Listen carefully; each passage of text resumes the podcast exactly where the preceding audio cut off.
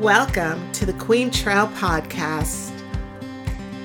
Meditation doesn't have to be sitting still and having an empty mind. The journey is such a beautiful thing because we are all on a journey. You want to make sure you have some kind of distribution plan, or at least have an idea of it, because you can make this really amazing film and it only gets seen by your family and friends. Old Hollywood is still intact. Every horse runs hard, but when they win, and they know it. They've got this little sass about them. It was pretty rough. I had to go into the water and with my med pack, swim to the beach, treat these guys, put them on my back, swim out to the helo. And I'm like, oh my God, I've never seen those before. And I said, what are those? And before I could even finish the sentence, she said, oh my God, you didn't touch them, did you? Even if monarchs go away and we never see one again, because there never will be monarchs again if they die out, it is just a little indicator of larger threats My dad said, So, what were you guys doing in the desert? I said, We were taking nude photos. Hey everyone, I hope you had a great week since the last time that we got together. I had such a fun week. It's been just a whirlwind of a lot of things. Earlier this week, or I guess last week now because it's Monday when this episode's going to come out, I got to spend some time with one of my dearest friends, Karen. We are avid hikers, and one of the things that we try to do is get together as often as possible to just walk on the beach. And we did that last week. We started out at the Redondo Beach Pier, and from there we walked southbound. Um, Karen, I have to I have to interrupt myself here to say that Karen is one of the most cutting edge fashionistas that I know. She that girl always looks cute. Every single time that I see her, she's just absolutely gorgeous. And as much as I love getting together with her, that puts a little bit of pressure on you, right? Because you want to show up looking cute too. So um, I put on a cute pair of jeans, a crop top, and then a zipper front hand knitted sweater with a hood. And then I decided to put a little edge on it, right? So I have these Jack Purcell Converse. They're low tops and they're like this gray blue color. They're really super cute. But if you have a pair of Converse, or you know, ever had a pair, you know that they are made from this really tough, durable canvas and they will wear your heel raw.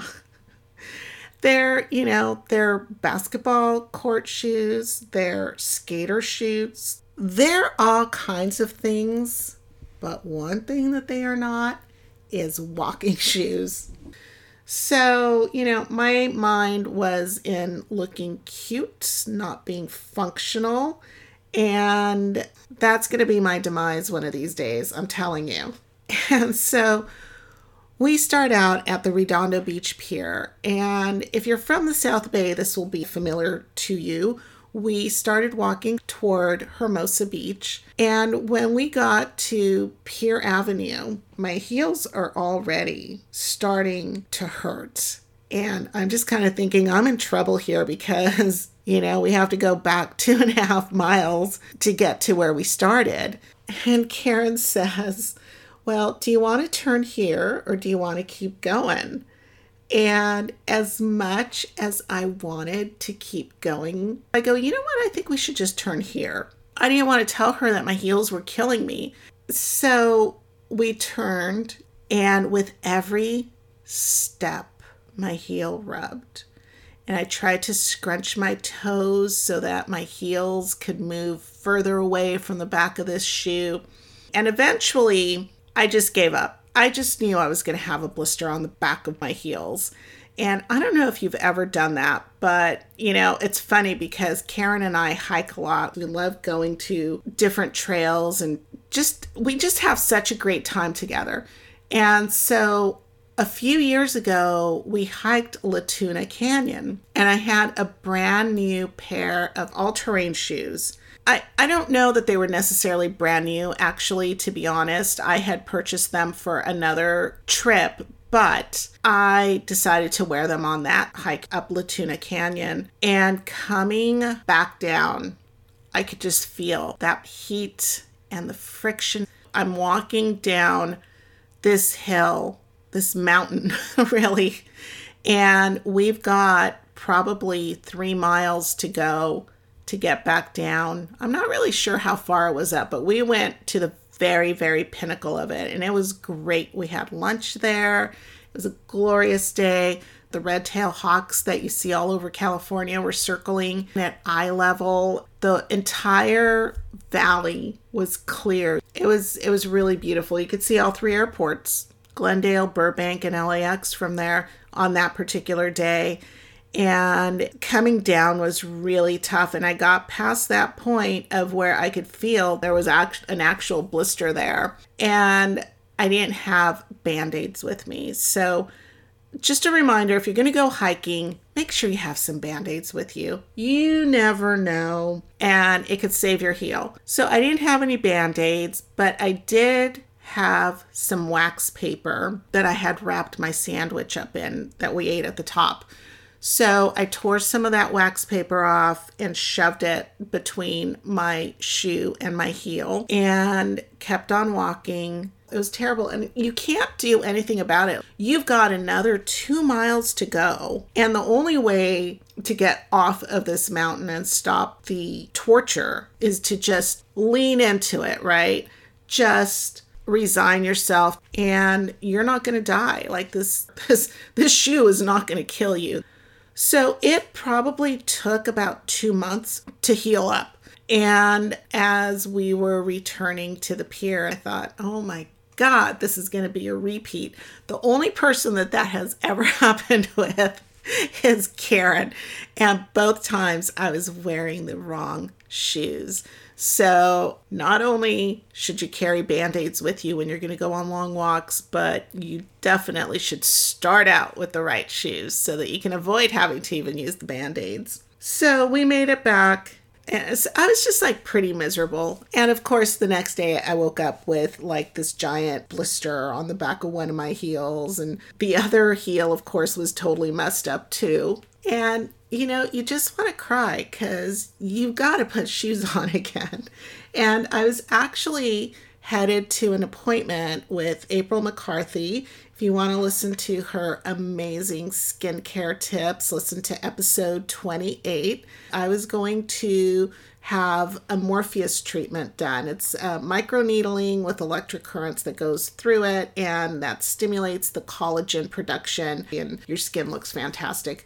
But, you know, like I raced around the house looking for shoes that I could wear that weren't going to kill my heels. And I got there and she came in as she always does. She's such a gem. I can't even tell you what treasure she is. She always comes in, she sits down, she starts talking, and we got to chatting. And I shared with her this damn blister that I had on the back of my heel. She goes, Oh my gosh, you got to take care of that. And I'm like, No, absolutely not. I cannot take care of this because I faint. If, if, this like I'm going to baby this blister and it's just gonna have to go away on its own because I will faint. And she's like, What? And she got really concerned. You know, we're in a, a medical setting. So she's got all this stuff right there that she could take care of it with. And she goes, Can I take care of it for you? And I'm like, No, no. What if I faint in here? And she goes, What if you faint later on? She's like, Wouldn't you rather just be sitting on a table and not hurt yourself? Good point you have not lived until you have to explain to your boss that you're late to work because of a blister. And it was one of the most thoughtful things to know that I couldn't deal with this thing because I would be in the middle of dealing with it and probably crack my forehead on the floor or on, on a counter or something and to have somebody so kindly and gently and tenderly take care of me in just such a selfless way just blew me away. Like, it was so kind that it immediately instilled in me the need to pay that forward at some point to somebody else. I don't even know how I found such a great friend. It's it's pretty amazing. And then she told me that she's moving out of state like in the next couple of days. I'm like, "Oh my god, how am I going to do life without you?" Um but you know, I mean, the the thing with friendships is if you build them right, you can withstand some distance. So I am looking forward to keeping up on social media until one or the other of us goes to each other's state and we get to hang out with each other again. Friendships are the balance, right? Like all the stuff that you can't do, all the stuff that you don't know, all the stuff that you've never thought about. That's what your friends are there for to like make your life better and that's exactly what you're there for for them. There is nothing sweeter than a good friendship unless you're talking about honey. And that's exactly what we're going to get into in this episode, which is part two of my conversation with Alysa of Zubisu. Alysa is a honeybee educator. She's a master beekeeper, a mentor, a steward, an educator of honeybees, and she is a honey sommelier. And she was kind enough to stop by my house and drop off some pomegranate blossom honey that was delectable, luscious, caramelly, straw colored, amazing flavor. We will get into all of those descriptives and more. You know, how do you store honey? What do you do with it? Do the bees miss it? We had so much fun with the honey tasting and then talking about honeybees. So, without further ado, please grab a cuppa and join Alysa of Zou Beesou in this in the company of friends talk. Enjoy. So I recently got certified as a honey sommelier in Italy through their Italian register. Yeah, so they Italy is the only country that has a standard for honey.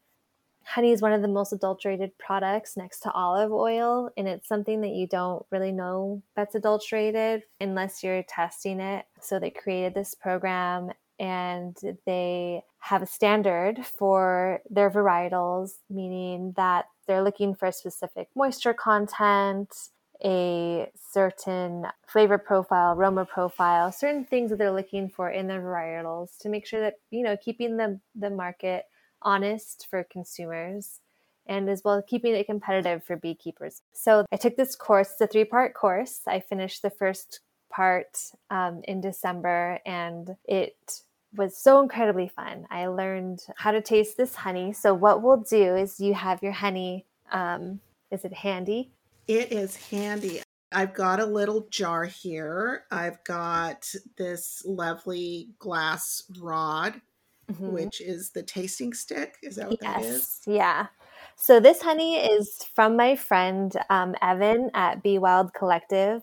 I really like his varietals. His hives are in Santa Barbara. I agree with the way he keeps his bees and um, just the, the reverence he holds for them. So I I love to support him and I love his honey. That's beautiful. So what we do and we're gonna when we are going to analyze this honey is we're first just going to look at it. So we'll look at the visual aspect of it. From there we will go into the aroma. We will go into the taste and then the flavor. So taste and flavor are um, they're used interchangeably, although they're very different. So on our tongue, we can taste five different tastes: sweet, salty, bitter, umami, and sour. But when we have a flavor, we're actually discerning these different flavors through our nose. So it's kind of like through retronasal olfaction, meaning that we will eat something, we'll let it warm up in our mouth, and then that will travel up the pathway through our nose, and then we can really feel the full experience of it. Wow, I'm so excited. Yeah, so it's kind of like when you're sick or something, or you have allergies, different things that are happening in your life can can affect your sense of smell and your sense of taste and flavor as well. Um, you know, like if you have allergies or you're sick and your, your nose is stuffy, it's no fun to eat anything because you can't you can't discern anything. It's just a texture. There's nothing right. to it. But then you know, as as your nose clears, or even when you're pregnant, these can affect that part of your senses. So it's just kind of you know using all of those together to figure out the different nuances. So. Uh, Let's start by just looking at the honey. Okay. So we would say, so this honey is crystallized, which is a good thing. A, a good honey, a natural honey that hasn't been heated and hasn't had anything added to it will crystallize. So when you see crystallized honey, you know, it's good. It's not a bad thing to ever see. This honey was harvested, I believe, in December. So just by looking at it, it's I would say the, the crystals are even, right? It's just kind of like a blob. Yes. and it looks really smooth. And the color of it, to me, it's hard to tell because it's not as light outside anymore, but it looks kind of like a butterscotch. Yes, I would agree with that. I was going to describe that whole texture, the movement, the glossiness, mm-hmm. the viscosity, and everything like maybe a little bit like a caramel or something. Yeah. Yeah, definitely. It is. It, but it is yeah, it's it's a lighter color. It's um a little bit like some somewhere in between butterscotch and and maybe evaporated milk or something. Oh yeah, I could see that. Mm. And for me, it kind of like I don't know if it's just the shape of my wine glass, but parts of it, it's definitely lighter around the edges and it is in the middle. It kind of reminds me of almost like an egg yolk yeah, egg yolk is is held together and it's got that strength to it. Mm-hmm. So we can take our stir stick, and what we're going to do is we're going to just kind of stir it around the edges of the glass to kind of open up the aroma of it. So you're bringing it up the edges and just really get in there. Just kind, kind of, surrounds yeah, smear it around so it, when you do stick your nose in, it can really surround your nose. So, for listeners, there's about two teaspoons at the bottom of my wine glass, and I'm just kind of spreading this very viscous, tacky, but glossy I'm trying to think of in terms of cooking. This would be like a softball state. Mm-hmm. You know, you drop it in water and it's still going to be tacky. It's not going to turn into one of those hard crystals. Uh, I'm just kind of turning it into sunburst. Yeah. Once you feel like you've kind of gotten it around the edges, stick your nose in. Oh, wow. Yeah. Not what you would expect, right? There is definitely a butterscotchy, milky, floral Mm-hmm. I guess I should have talked a little bit about that aroma wheel. So we also have this aroma wheel in front of us that has seven different categories on it. And your when you're looking at your aroma wheel, honey can be any combination of these. Nothing is right, nothing is wrong because it's different for everybody. What you smell today may be different than what you smell tomorrow. Same with what flavors you discern. It can change from day to day, and that's the fun part of it. But getting deep into the actual um, you know, yes, this is fruity, but what kind of fruit is it? Is it a citrus? Is it like a pith of the lime, or is it dried banana, or is it jam, which would also fall under the warm category because you kind of get this candied, malted, toasted flavor, or it can be like a toasted almond, or like you said, animal that can not animal you said milk that can kind of fall under animal being a little lactic and that doesn't make it bad. You can also have a chemical smell like a rubber or something and that doesn't make it bad. That's just whatever they were foraging on that brings out these aromas and flavors.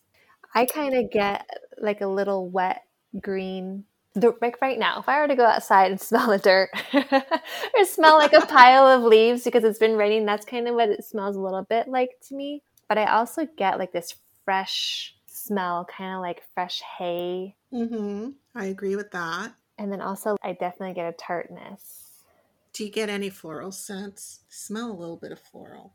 I do get a sweetness of some sort, but it kind of like smelling it triggers that feeling of like eating a sour patch kid to me Oh, funny. well because you know oh that's, like- that's also the fun part about doing this is that you may not even be able to be like this smells like something you can be like oh this smells like my grandma's house and i would go there and she'd always give me a bag of Werther's or this smells like when i would wake up for school first thing in the morning so it could also trigger some kind of scent memory Yeah.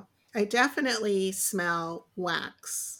Hmm like a beeswax Yes. Mm-hmm. So, honey itself, what is it? Does it have wax mixed into it naturally? No, so they store it in the wax. And that's also something that can impart flavors into the honey and to the aroma as well is the human interaction with it.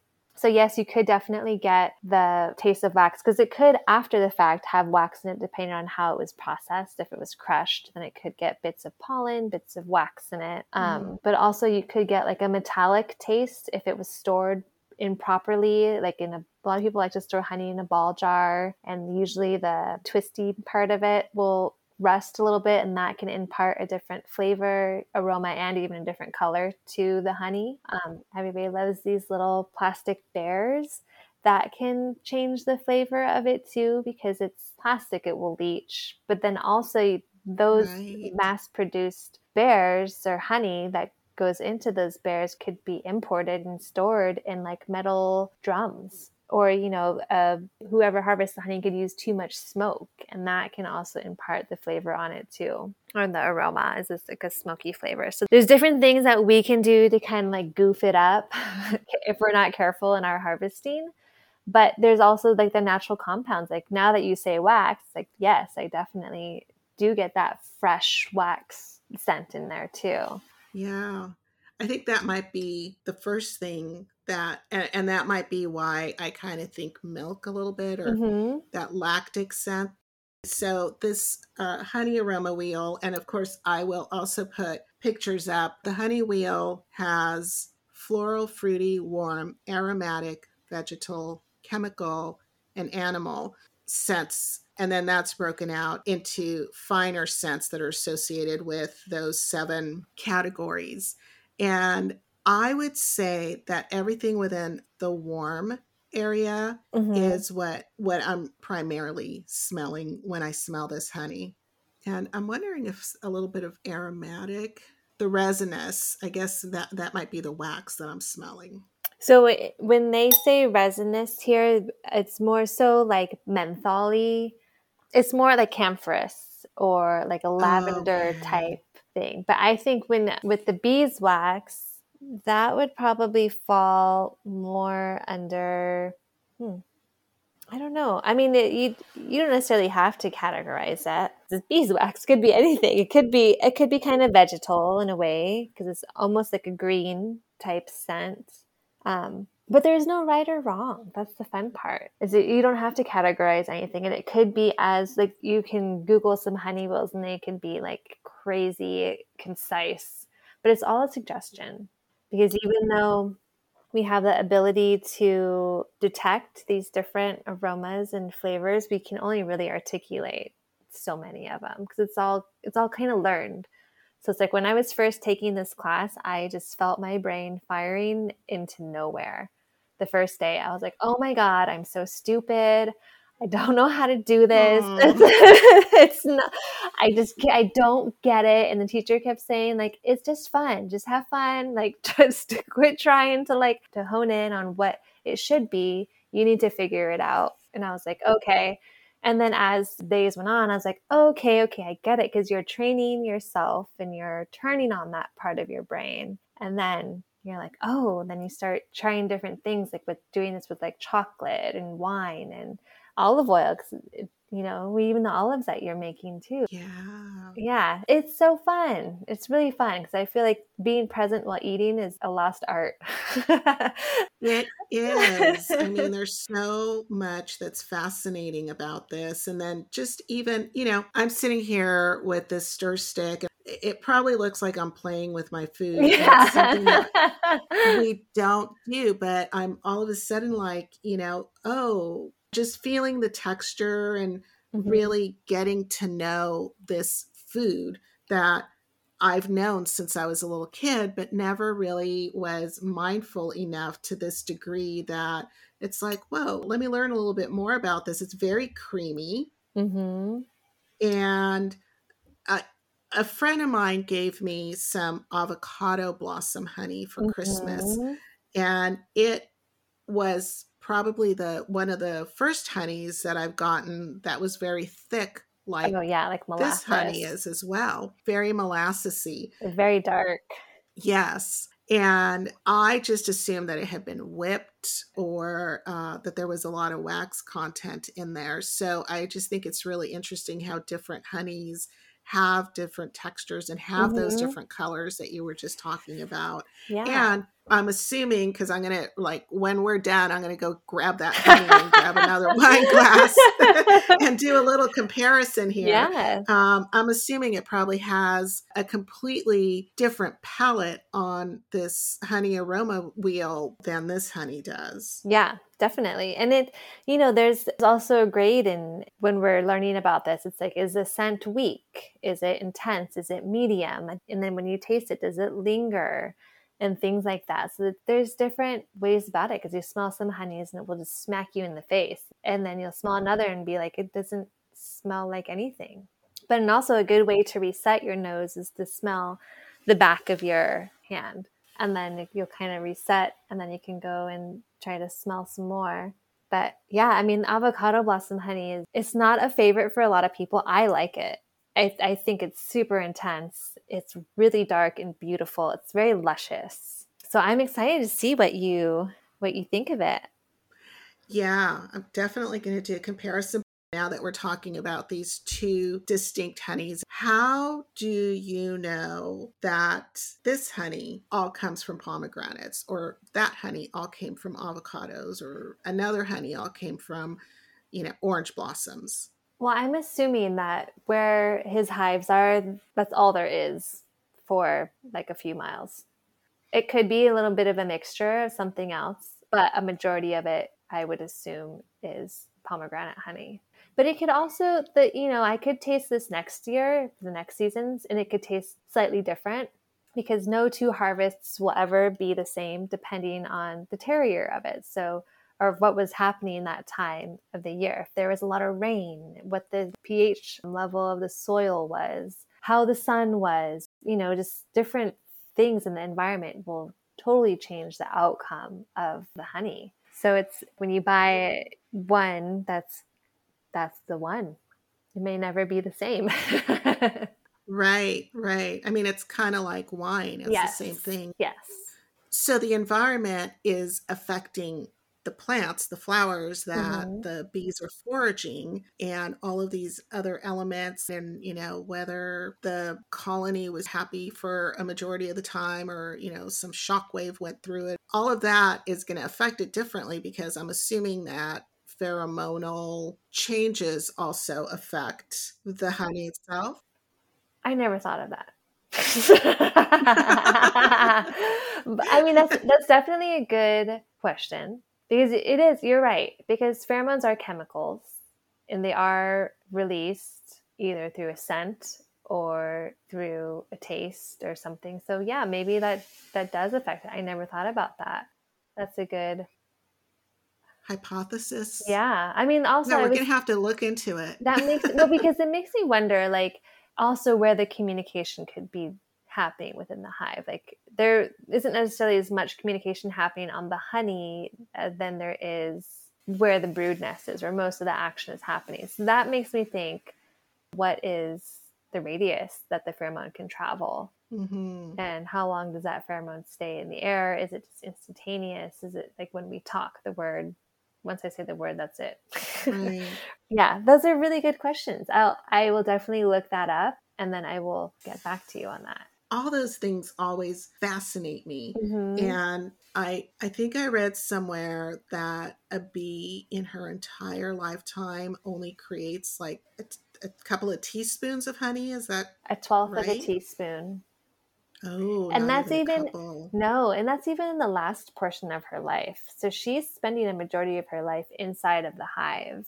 She's maybe only Mm. spending like maybe a week or two at the most outside of the hive foraging.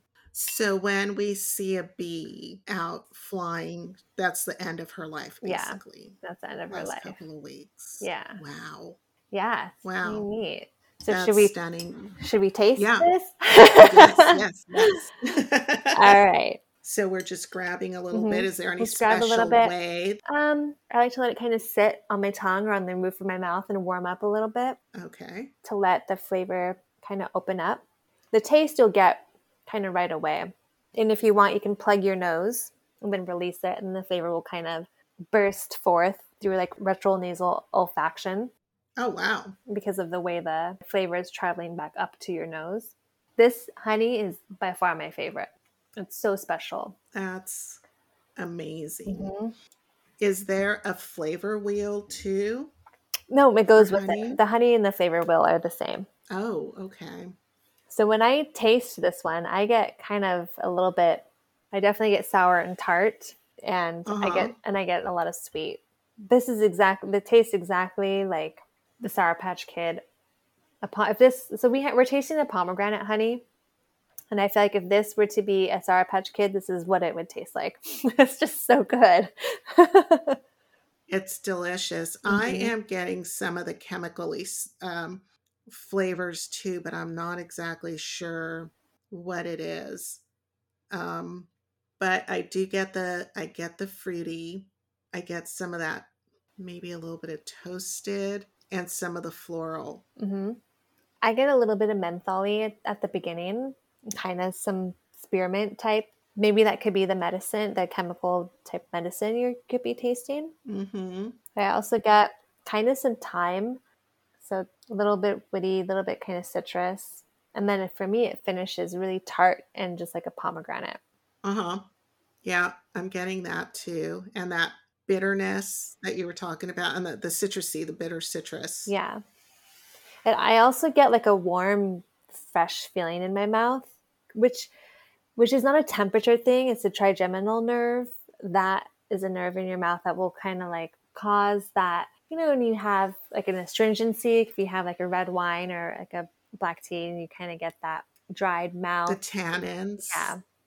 So that's from mm-hmm. that that's from that nerve. And that can also Oh. create like a cooling sensation in your mouth, but not temperature, just that feeling like when you're chewing like gum, some kind of winter fresh. Yeah. or something like that. Or or like this, I get like a warming feeling in my mouth, which isn't the honey, but it's the it's just that That nerve. yeah, yeah. Which I right now at the end, it's like it's lingering tartness in the back of my cheeks. Ah, this honey is just so good. that. Yeah, that candy, hmm that candy finish that it has Yeah. is really pretty amazing.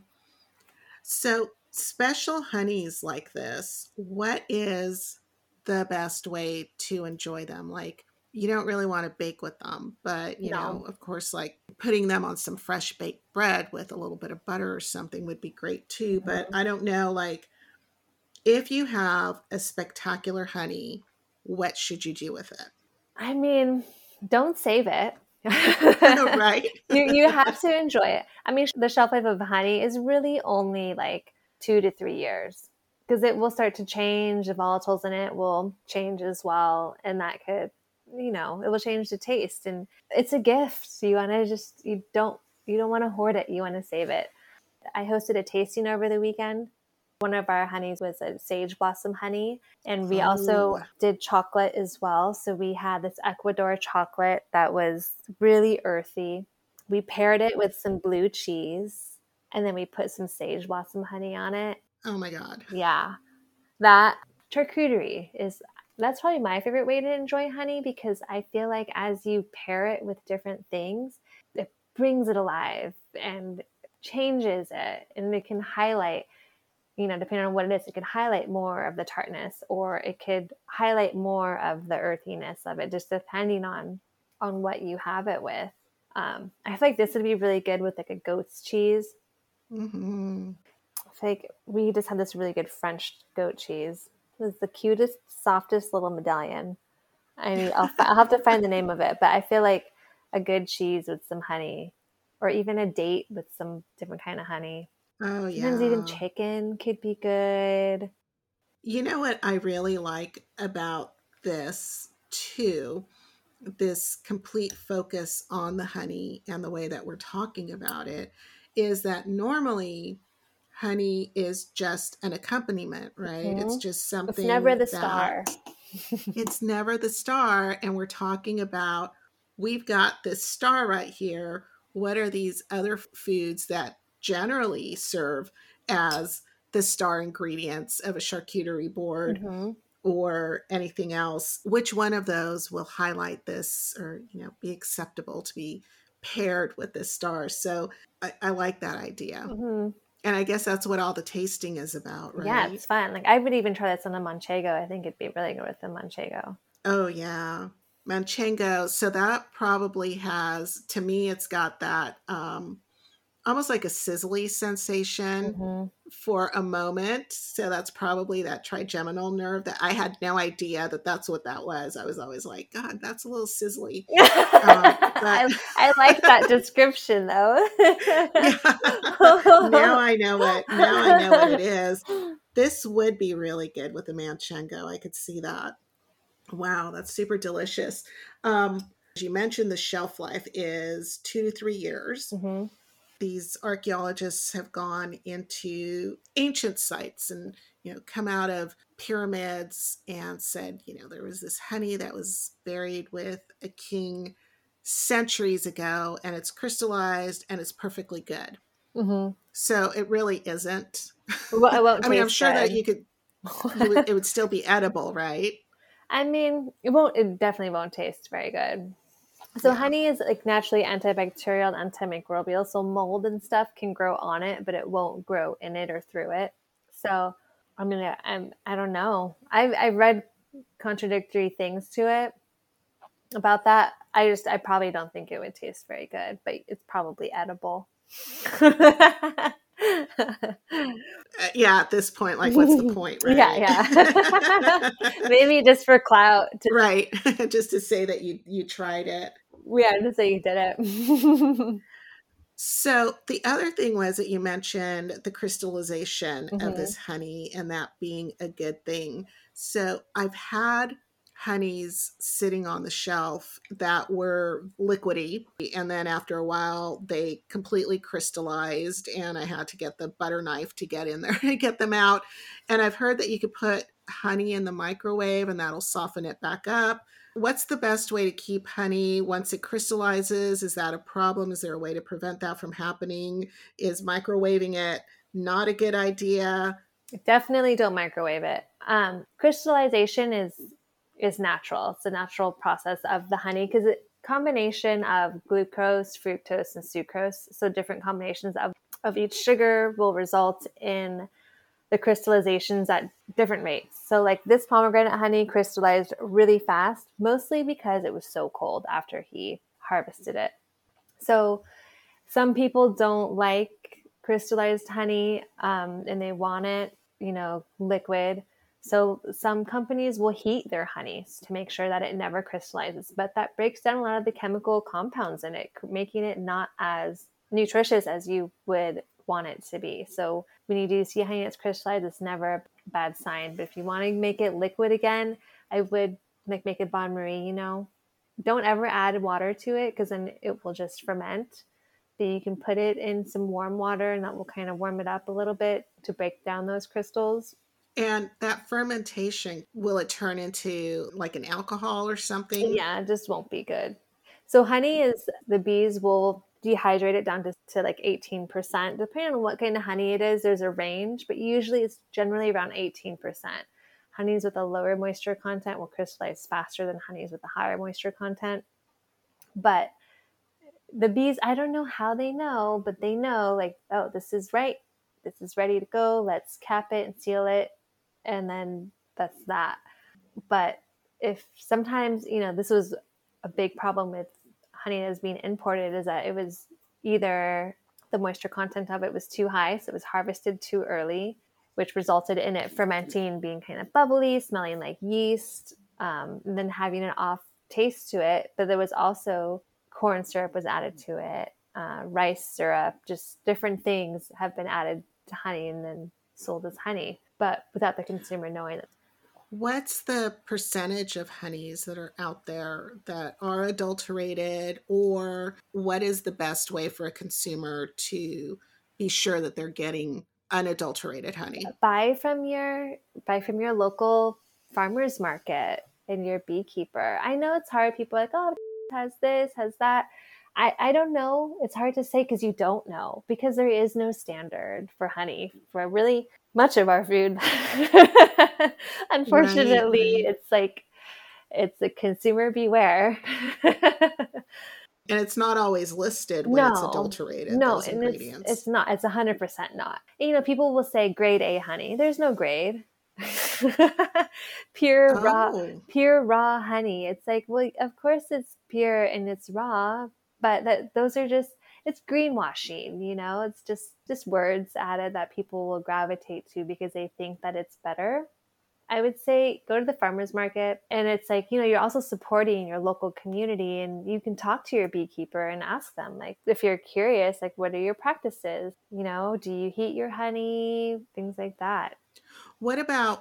I know that they've got like the creamed honeys Yeah. that are whipped, hmm or honeycomb versus regular honey. hmm So honeycomb is definitely one of the least adulterated honeys you could buy because you can't really fake that because you're just basically taking it straight from the hive and cutting it up, packaging it, and selling it. Um, you can eat the wax when you have a honeycomb like that. You chew it a lot. It's like chewing gum. You spit it out, or you can just eat it as is. That's always a fun way to have honey too. Whipped honey or creamed honey, you have to have like a seed, kind of like a starter for it. So with that, you're actually definitely warming your honey even more because you're you're mixing it. You put this seed in it and you're adding air and you're just whipping it with this seed and it changes the molecular structure of of the honey to make it a creamed honey.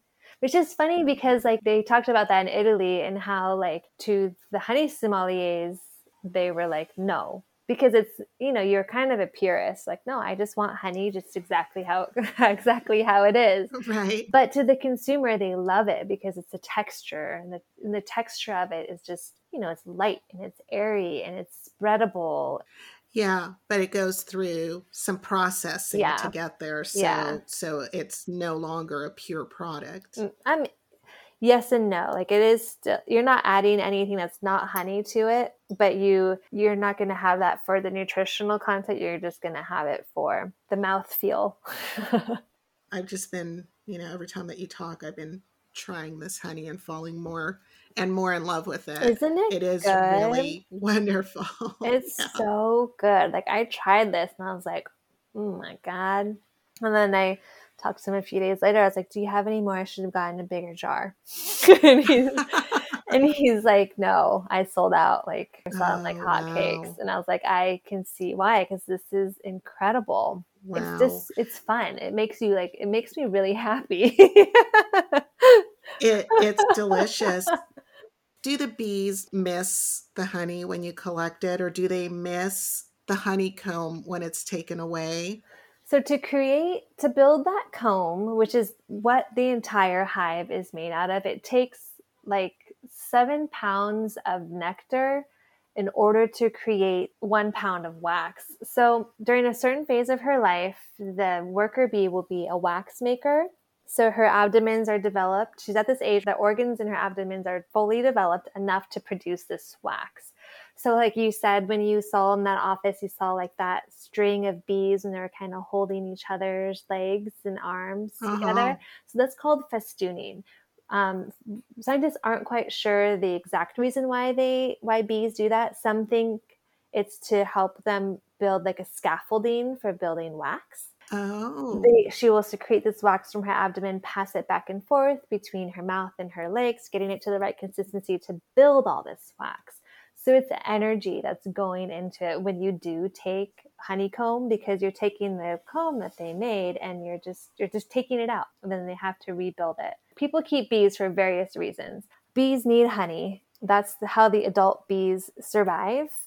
Um, that's their source of carbohydrates. That's what they need to eat on days like this when it's rainy and when it's cold. That's just they're in the box eating. So you ideally leave enough honey for your bees to have, and you take what's extra. So, what's extra is they say, like during the winter months when it's cold, depending on how long your winter is, they say like, you know, maybe 60 pounds of honey to be left on your hive. But some people, some people will take honey and then they'll just feed their bees sugar syrup. It depends on what their MO is, you know. So that's also a hard thing that I have with honey. That's why I don't keep bees for honey. If we do have extra honey in our hives, I give it to my clients. And even then, they don't really get a lot of honey. They'll get it depends on the season and how the season was. We can't guarantee honey unless the conditions allow for it. Like I think we may have a pretty good honey harvest during the springtime because of all the rain we've been getting. Whereas last year we had a really terrible harvest because it was so dry. So it just it depends. So they probably do miss it to an extent.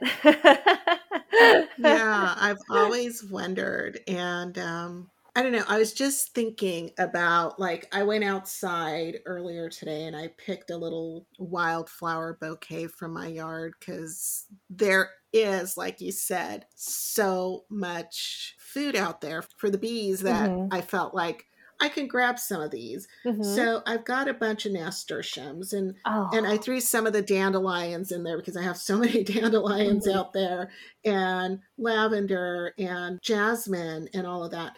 So if I had a bee, Mhm. well, I would need a, a colony. If I had a colony that was foraging off of all of these different flowers, would you be able to tell that it's a mixed variety?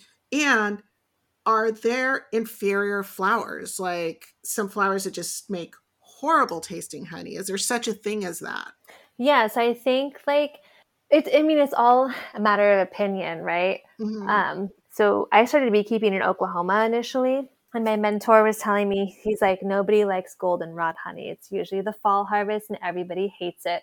and I just started How laughing, come? and he said it just has a particular smell to it.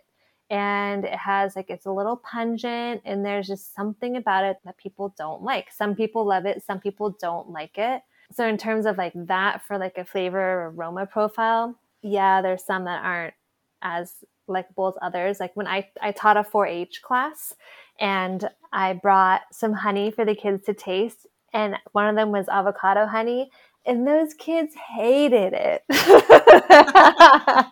they were just like, "Why did you bring this?" And I'm just like, "Because you uh. so you can see that they're all different." And I mean, especially when you look at avocado honey, you're like, "Wow, this it looks just like blackstrap molasses," you know? Right. It's so thick and it's so dark and oily looking. I love it, but mm-hmm. you know, those kids hated it.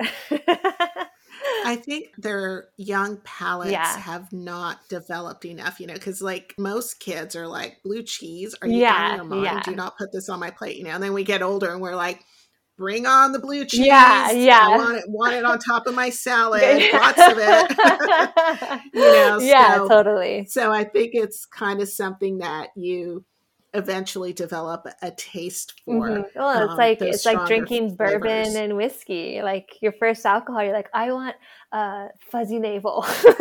Right. What's the sweetest thing on Yeah, the menu? Give me yeah. that. now I'm just kind of like gin and tonic, Yeah, you know, or yeah. whatever the least sweet item is. So yeah, it's it's that sort of a thing. That is so funny. Yeah. I'd love to hear what they have to say when you know they get older. Like, Yeah, oh, I tried this changes. and I was a little kid and I hated it, and now it's amazing. Mhm. Um, so you talked about like if you have like a wildflower honey, if you can kind of pick out different flowers in it. And it's definitely you Mhm. definitely can. So remember in my class they had mixed two honeys.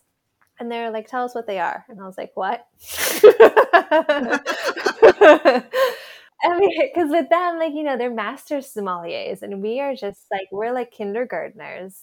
So it was just so amazing listening to them. I was just in awe. I'm like, your palate is just like phenomenal. How, how? And just, you know, being able to articulate everything. And I, I, know it comes with time, but yeah, eventually you you can like. So Evan had given me a citrus honey, and I was like, "What's in it?" And he's like, "Well, it's a little bit of grapefruit, um, tangerine, some lemons." And he named some other things. And I just assumed is this is probably all the citrus family. And I tasted it and I was like, oh, I really taste orange blossom in this maybe a, majority of their of what they foraged on in that orchard was orange blossom because that came through really strong for me. Wow. And orange blossoms have the headiest, most amazing scent. And that comes through in the Mhm. flavor as well, doesn't it? Yeah, well, so the orange blossom it's orange blossom is actually one of my least favorite honeys. Oh, is it really? yeah, I don't I just don't that and like chestnut honey. I I just don't like them very much. Orange blossom honey to me didn't really smell as much. Maybe it's also just the orange blossom honey from where it came from because it will taste different here than it would in Florida. Oh. It because you know the weather is totally different and just the conditions are just like night and day. So you could get Mhm. something from somewhere else, same same type of varietal, but totally different flavor profile and aroma. But to me, orange blossom is really earthy and vegetal and like kind of like some sweaty socks. And I don't I but it, I think I think if I were to mix it with something, maybe like a date to add in some sweetness, and then like a nice, maybe even a blue cheese stuck in there with some orange blossom, like that could be really good on it, just to like make it a little more enjoyable for me. But on its own, I just don't, I don't like it. Oh, that is so funny. And, you know, when you said mixing something in at the date or Mhm. something else, is it ever acceptable to add something to it? Like, I was just thinking, wow, what would a little bit of smoke taste like in here? like to infuse it. Yeah. I mean, yeah, people do it all the time. I'm kind of a purist because I feel like honey on its own is so special because it's never the same. It just takes you on this like flavor adventure. Or not even a not even a flavor adventure, it's like aroma too. It's just like the sensory adventure that you're going on. It's it, but it's funny. I had a girlfriend the other day. He's like, "Well, I love this jalapeno honey," and I was like, "And that's good. You should love your honey, your jalapeno honey, because that that's what makes you happy." It's also a good way to take a really terrible honey and make it good because you're infusing it with something. Um, That's true. but I think this would be really good, kind of smoky. Maybe if you like lined the rim of a glass and kind of put in like a little smoky bourbon in it, that could be good. Oh. Or if like you make kind that of might be my drink tonight. yeah, or like some honeyed ice cubes or something, that could be good. Oh, that would be really great. yeah, I know. I'm like, this is this is a small jar, but it's got some big plans ahead of it. You know, like, I'm gonna try to make all of this stuff we're talking about maybe a little bit more. Just stretch it. Just stretch it. Oh my gosh, this is really amazing. I know that you have the honey sommelier. And what other services do you provide? What's the name of your company? How can people get a hold of you? So my company is called Zou Beesou. Um, I don't know if you remember Mad Men, and one of Don Draper's wives sang this song "Zou Bisou Bisou," and it was just kind of about like the art of kissing and how it's fun and sensual and soft. And I just I Mhm. loved that the sound of that, and I thought it was a fun play on words to add. And you know, bisou is kiss in French, but to, instead of B I S O U, to make it B E E S O U. Yeah. So my, it's name of my company is Zou Beesou, and my general focus is on education, being that bridge between bees and the public on what we can do to help and how we can be good stewards to our land and to nature. And I do do hive placements if people want beehives in their backyard. And I also mentor beekeepers as well, new beekeepers that are starting out. I love to teach classes and I think uh, you had found me through Career Day, and that Mhm. the youth is one of my favorite. Is definitely my favorite to work with. So I love presenting to 4-H clubs and career days and stuff like that because I feel like their minds are just so inquisitive and so fun. yeah, and I also provide my services to other beekeepers in working with them to do flavor profiles. I also do site visits and help people kind of figure out how they can streamline what they're doing, or also if there's something wrong with their hive to help them diagnose it. I am a master beekeeper through Cornell University, so it's really fun to kind of mix the art and the science behind it all together and just be as best of a beekeeper as I could be. Yeah, it just makes something really beautiful. Yeah, and it's so rewarding because it's it's bees. It brings everybody together regardless of what their thoughts are on anything and it's a good neutral thing that everybody loves. I mean, literally brings everybody together because every time you sit down for a meal, mm-hmm. there was a bee behind that meal. yep, some kind of pollinator. yeah, we wouldn't have a lot without them. Um, one of the things that I thought was really interesting that you do, and you know, which is what we just finished doing, was the honey sommelier. Is there a place if people want to experience that? So what would they need to do? I um, you can email me through my website. I do in-home tastings as well. Sometimes I'll partner with certain people. I partnered with a chocolate maker, Baro Chocolat, this past weekend, and we hosted a tasting at her chocolate studio. So for me, I'm more of a traveling taster. okay. If people have a space they'd like to host something at, I'm more than happy to come. Backyards, corporate events, really anything. I am working on trying to get my own space. My sister has graciously opened up her backyard to me oh, so to host. Nice. To host um, but really, anywhere, you know, it's because you don't need much. You just need some wine glasses, palate cleanser, and piece of paper. It's a really fun thing to kind of just do on a whim, too. I've done a few girls' nights where we just kind of sit around and taste honey together and talk about it. Um, my website is probably the best place to reach me because you can email me there, Z O U B E E S O U dot com. You can also find me on Instagram. My Instagram link is through my website as well. But yeah, Thank you so much for having me. It's been such a joy and a treat to talk to you and get to know you over email. I, I hope we can be friends and hang out after this too. definitely. As soon as my olives are ready, I sure hope that they turn out. Definitely going to be sending you at least one jar. You know, I don't know how many I'm going to get, but you will definitely get to taste some and, and hopefully you like them. Thank you. Gosh, I cannot tell you how much fun it was to do that honey tasting and spend time with Alysa.